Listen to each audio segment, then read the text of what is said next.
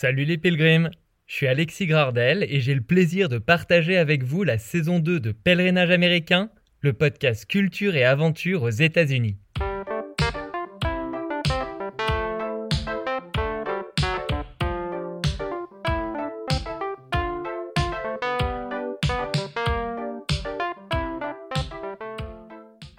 À 30 ans, j'ai voulu lever le voile sur un aspect méconnu de la culture américaine, les pèlerinages pour les idoles de l'Amérique.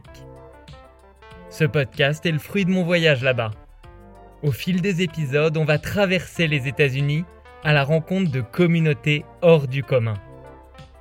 Chaque mois, on va redécouvrir les icônes américaines en écoutant le témoignage de passionnés, d'accablés ou de filles spirituelles. Et pour le kiff, on va partir les rencontrer en stop. Alors, prêt pour le départ? Ah, mes fidèles pilgrims, vous êtes toujours plus nombreux à écouter Pèlerinage américain, merci à vous. Sachez que ce podcast est soutenu financièrement par les auditeurs via la plateforme Patreon. Merci à tous ceux qui parrainent le projet depuis maintenant plus de 20 épisodes. Merci aussi à tous les auditeurs qui m'ont envoyé des messages au sujet du dernier épisode sur les pompiers. Adèle a commenté Encore un super épisode, le mémorial du 11 septembre à New York m'avait bouleversé. Édouard m'a envoyé Dingue cet épisode. Surtout le passage avec les bips des pompiers, ça m'a fait pleurer. Et Cécile a écrit On comprend mieux cette fascination pour les pompiers aux États-Unis.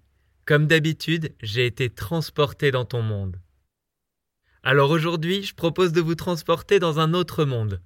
Fini les pompiers, on part se frotter au pèlerinage d'une communauté qui nourrit énormément de fantasmes, les Mormons.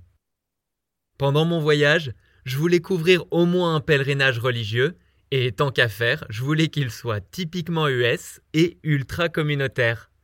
Avec les Mormons, on coche bien ces cases. Pour le côté typiquement US, on peut difficilement trouver mieux. Déjà, le mormonisme a été révélé au XIXe siècle à un Américain, Joseph Smith. Dieu et Jésus seraient apparus à Joseph dans son patelin de l'État de New York. Il l'aurait averti de ne se joindre à aucune église, qu'elle soit catholique, protestante ou autre, parce qu'elles sont tout simplement devenues une abomination. Ils auraient donc demandé à Joseph Smith de fonder une nouvelle église chrétienne, une qui respecte vraiment la volonté de Dieu. Joseph Smith a donc entrepris de construire sa propre église. On l'appelle communément l'église mormone, mais son nom officiel, c'est l'Église de Jésus-Christ des Saints des Derniers Jours. Après les visites de Dieu et de Jésus, Joseph Smith raconte qu'il a aussi reçu la visite d'un ange. Cet ange aurait indiqué à Joseph Smith un endroit où trouver des enseignements sacrés pour sa nouvelle Église. Où ça? En Amérique toujours, dans une forêt pas loin de chez lui. Là-bas, Joseph Smith raconte avoir déterré des sortes de tables de la loi, des plaques d'or recouvertes d'enseignements, écrites en égyptien. Ces plaques, Joseph les a retranscrites en anglais, puisque bien sûr il parlait l'égyptien ancien, puis il en a publié leur retranscription dans ce qui est devenu depuis le texte référence des Mormons, le Book of Mormons. Les plaques d'or ont quitté l'Amérique, emportées au ciel par l'ange. Les Mormons, eux, ont décidé de fuir l'Est des États-Unis. Là-bas, leurs croyances ne faisaient pas l'unanimité et ils ont été persécutés. C'est ce que m'a raconté un mormon aux États-Unis.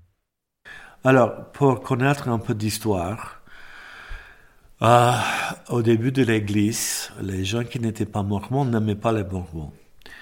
Et chaque fois qu'ils ont essayé de euh, s'établir, euh, les gens qui n'étaient pas mormons ne voulaient pas qu'ils restaient là. Et euh, ils étaient chassés. Euh, les gens avaient des pistolets. I mean, c'était c'était cruel, c'était violent, quoi, qu'ils étaient chassés. Voilà, bien, bien. Face aux persécutions, les Mormons décident d'aller chercher une terre promise à l'ouest du pays, encore très peu habitée par l'homme blanc. Un peu comme le peuple juif 3000 ans avant eux, les Mormons entament une longue marche, cette fois à travers l'Amérique, avec pour seule direction The West.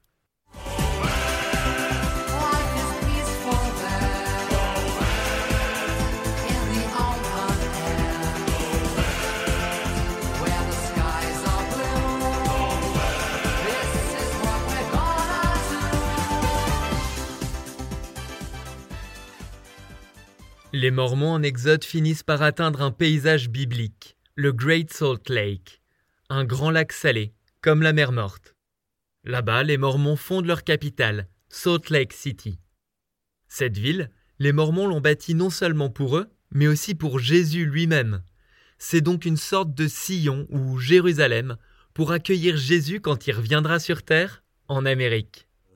Nous croyons que le, Seigneur Jésus-Christ va revenir sur la terre et il y aura de nouveau un sillon en Israël et ici aux États-Unis. Dans les deux Oui, dans les deux. Salt Lake City est aujourd'hui un endroit fondamental pour les Mormons du monde entier, pour son histoire, ses bâtiments, sa communauté. C'est le lieu de pèlerinage phare pour les croyants et un endroit ultra communautaire.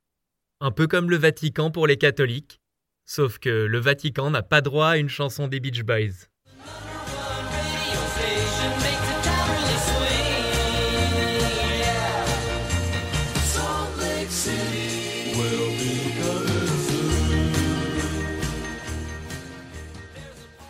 Ce pèlerinage, on commence notre périple dans le Dakota, à 1000 km au nord de Salt Lake City. On est à un truck stop, une aire d'autoroute pour camions, le genre d'endroit rêvé pour trouver un ride de 1000 km. Je vous avoue que, à ce moment précis, cherche pas à aller à Salt Lake City. Non pas que je veuille pas y aller du tout, mais je pense y aller un peu plus tard dans mon voyage. Et en attendant, je veux aller dans l'Indiana, faire un autre pèlerinage mais il semble que personne ne veut aller en Indiana. Et après plus de 12 heures d'attente, soit plus d'une nuit, j'ai toujours pas trouvé mon ride. Alors quand un chauffeur de poids lourd me dit qu'il va à Salt Lake City et que je peux monter avec lui, je décide de changer mes plans et je vais pas le regretter. Parce que grâce à lui, je vais arriver à Salt Lake City pile au moment où des pèlerins affluent du monde entier pour assister au plus grand rassemblement annuel des Mormons, la conférence. Allez, pour rencontrer ces pilgrims, on saute dans le truck de Roy et on roule ensemble direction le pays des Mormons. Ok, let's go girls.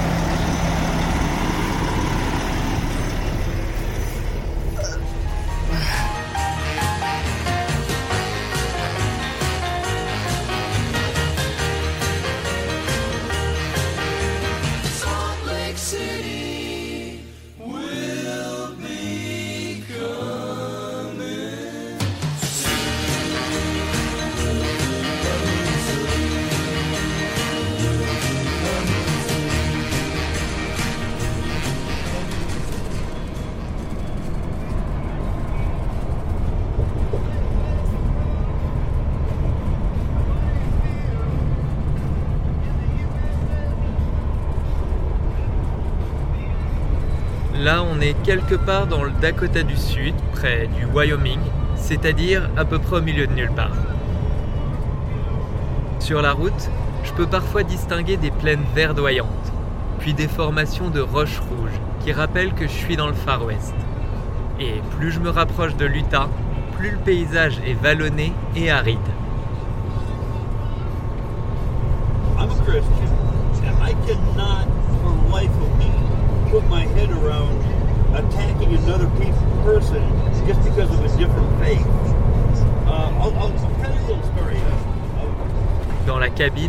Roy me parle de la douzaine de guns qu'il possède. Mais attention, c'est pas un extrémiste pour autant, parce que sa philosophie de vie, c'est de respecter tout le monde, y compris les démocrates et les mormons. Roy, c'est surtout le chauffeur trop sympa qui, une fois que vous êtes monté dans son camion, vous traite comme un invité et vous propose même de rester dans l'habitacle pour la nuit.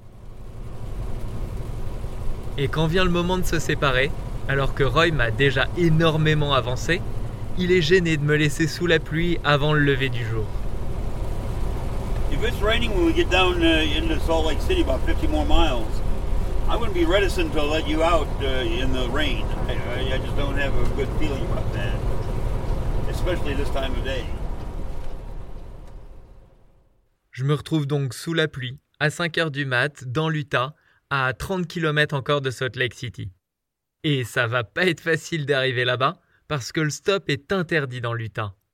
Mais rapidement, un autre chauffeur de camion accepte de m'emmener à bon port et il me dépose aux abords du quartier de Temple Square.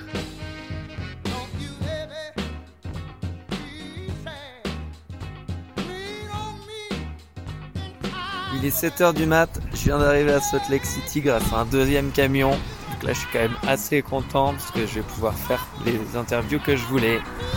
Si j'ai de la chance.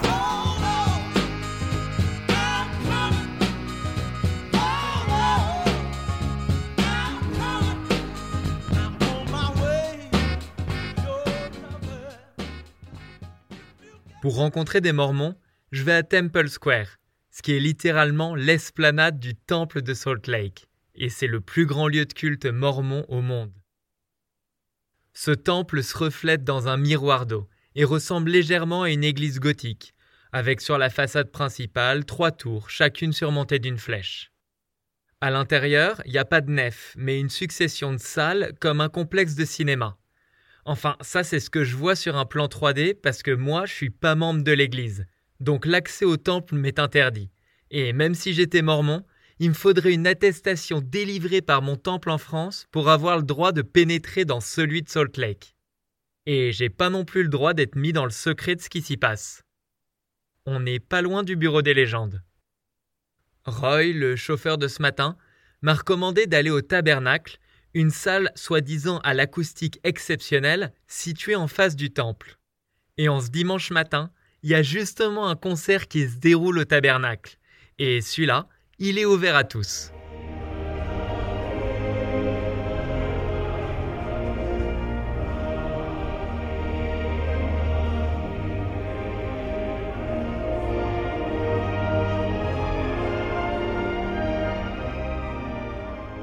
Sur la scène joue un orchestre symphonique avec un ensemble de 360 choristes mormons apparemment de renommée internationale. Dans la salle comble, je repère des femmes avec des pagnes et des fleurs dans les cheveux et des hommes en chemise hawaïenne. À l'issue du concert, je vais leur parler et ils me racontent qu'ils viennent des environs de Tahiti et qu'ils sont français. À partir de là, tout s'enchaîne rapidement. Mes interlocuteurs tahitiens me présentent un couple d'Américains qui les hébergent et je discute avec ce couple, en français. Et on était euh, ce qu'on appelle Temple Square, c'est les endroits autour du temple mormon à Salt Lake City. Et on était en train de bavarder un peu en français, mais il y avait des autres qui étaient là et Alex, il était là. Et on a commencé à parler et vraiment, il avait l'air d'être un hobo, quoi. Et je, et je demandais à Alex, mais ça va, ça va être très froid ce soir, tu vas dormir où? Il a dit, je sais pas. Et on était avec tous les gens en train de parler français et j'ai dit, OK, j'ai beaucoup d'Haïtiens chez moi. Si c'est pas un problème, euh, viens, restez chez nous. On a un lit, on peut faire manger, des choses comme ça. Et ça fait quelques jours qu'il est avec nous maintenant. Et vraiment, il, il est devenu membre de notre famille. Et je crois qu'il s'entend très bien avec les Tahitiens. Je me retrouve donc accueilli pour la semaine avec des pèlerins tahitiens chez des Mormons américains. Et justement, j'aimerais vous parler un peu plus des coutumes des Mormons, et en particulier de celui qui m'accueille, Stephen, ou plutôt frère Stephen. Parce que frère, c'est comme ça que les Mormons s'appellent entre eux, histoire de bien marquer leur appartenance à la communauté. En plus d'être des frères, les Mormons se marient entre eux, ils étudient entre eux et ils portent les mêmes vêtements. Le dimanche, c'est costume cravate pour les hommes et robe pour les femmes. Steven ne déroge pas à ces règles. Sa femme Dory est mormone, il enseigne à l'université mormone et il porte le costume cravate chaque dimanche. Et quand il va au temple, il passe par-dessus une aube blanche comme tout le monde. On dit que chaque fois qu'on va au temple, grâce à l'esprit, on apprend des choses. Super. Et vous allez vous changer, c'est ça? Oui, euh, on s'habille en, blanche. Euh, et voilà, c'est la raison que j'ai ça. Et après, je vais euh, refaire mes vêtements comme j'ai maintenant. D'accord. C'est quoi la signification? Pour montrer qu'on est tous les mêmes. Même les riches, les pauvres. On s'habille dans les chemises blanches, des pantalons blanches. Et on est tous pareils. Et la blanche, ça signifie la, la vertu. Comment dit-on le mot purité. Oui, pureté. Voilà, c'est ça. C'est ça. Une chose qui différencie vraiment les Mormons des autres, surtout au pays de Jack Daniels et de Starbucks, c'est qu'ils préfèrent un mode de vie ascétique sans alcool ni café. Et à 18 ans, au lieu de finir leur crise d'ado, la plupart des Mormons partent effectuer une mission sociale et religieuse à l'étranger pendant un an ou deux. Et donc à cet âge-là, dans les années 70, Stephen, en bon mormon, a accepté d'être envoyé en mission sans connaître sa destination. Et j'étais un peu étonné parce que j'étais appelé de faire le travail missionnaire en France. Bien chez les catholiques, quoi. Alors j'étais un peu étonné, mais j'ai passé deux ans en France. Euh, j'étais euh, dans la ville de Nice, aussi à Lyon. Oh là là, j'aime bien Lyon. J'ai expliqué que nous sommes allés manger c'est un, resto avec une étoile Michelin, mais on ne boit pas de vin quand, on est mormon. Et les gens, ils étaient bien étonnés. On a demandé de l'eau. C'était, non, non, non. Ils, ont parlé du vin qu'il avait là. J'ai dit, désolé, je prends le de l'eau. Si les Mormons rejettent le vin ou même le café, c'est parce qu'ils ne veulent rien consommer qui puisse être addictif. Du coup, pas de sexe avant le mariage non plus. En conséquence, les Mormons se marient très jeunes, en général à leur retour de mission à l'étranger. Sur le mariage, toujours, un des clichés qui colle à la peau des Mormons est la polygamie. C'est vrai qu'elle a été pratiquée depuis le tout début même, puisque Joseph Smith aurait eu plus de 30 femmes. L'Église a fini par abolir cette pratique il y a plus d'un siècle. Mais certains groupes fondamentalistes, eux, s'adonnent encore à la polygamie. Je suis polygame, abusé, c'est mon malheur, abusé. J'aime trop les femmes, abusé, c'est mon malheur, abusé. Même vous, mesdames, pour vous amuser. Polygame, abusé, pas d'amalgame, abusé. Au risque de vous décevoir, Steven, lui, n'a qu'une seule femme. Il l'a demandé en mariage au retour de sa mission qu'il avait effectuée à Lyon. Steven et Dory ont eu quatre enfants, et des années plus tard, ils ont décidé de partir à nouveau en mission pour l'Église mormone, mais ensemble cette fois. Après leur mission, Steven et Dory sont retournés aux États-Unis vivre leur vie. Mais ils ont proposé à certains Tahitiens, avec qui ils avaient créé des liens particuliers, de venir en pèlerinage à Salt Lake City et de quitter ainsi leur île pour la première fois. Mais tout ça, je vous le raconterai dans le prochain épisode.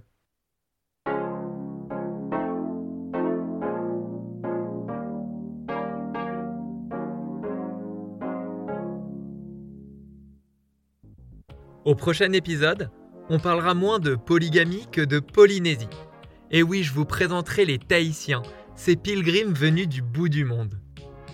Avec eux, on continuera le pèlerinage au pays des Mormons, et ça promet d'être une sacrée claque. Il explique qu'il a reçu beaucoup de joie, et il a l'intention, à, travers cette grande joie, de ne plus vouloir rentrer chez lui. Parce que c'est vraiment un pays magnifique. C'est vraiment un pays béni de, Dieu. Et voilà pourquoi il est très heureux d'être parmi nous ici aux États-Unis. En attendant la suite, je vous invite à partager le podcast autour de vous, sur Instagram. Si vous allez sur le compte Pèlerinage américain, n'hésitez pas à commenter l'épisode. Ça fait toujours plaisir de vous lire et j'essaierai de faire connaître vos messages. Vous retrouverez aussi sur le compte les photos et vidéos du pèlerinage. Si vous voulez en savoir plus sur les Mormons, n'hésitez pas aussi à aller écouter l'épisode récent du podcast La Leçon, intitulé Je suis un échec pour mes parents mormons. Si vous cherchez les musiques de pèlerinage américain, la playlist Salut les Pilgrims est à retrouver sur Spotify et Deezer. Surtout, si c'est pas encore fait, abonnez-vous au podcast et mettez plein d'étoiles à pèlerinage américain sur Apple Podcast. C'est hyper utile pour le faire connaître. Enfin, si vous voulez soutenir le podcast financièrement, rendez-vous sur Patreon à la page Salut les Pilgrims. Vous pourrez d'ailleurs y retrouver l'intégralité de l'interview avec Steven en français. Allez, à la prochaine les Pilgrims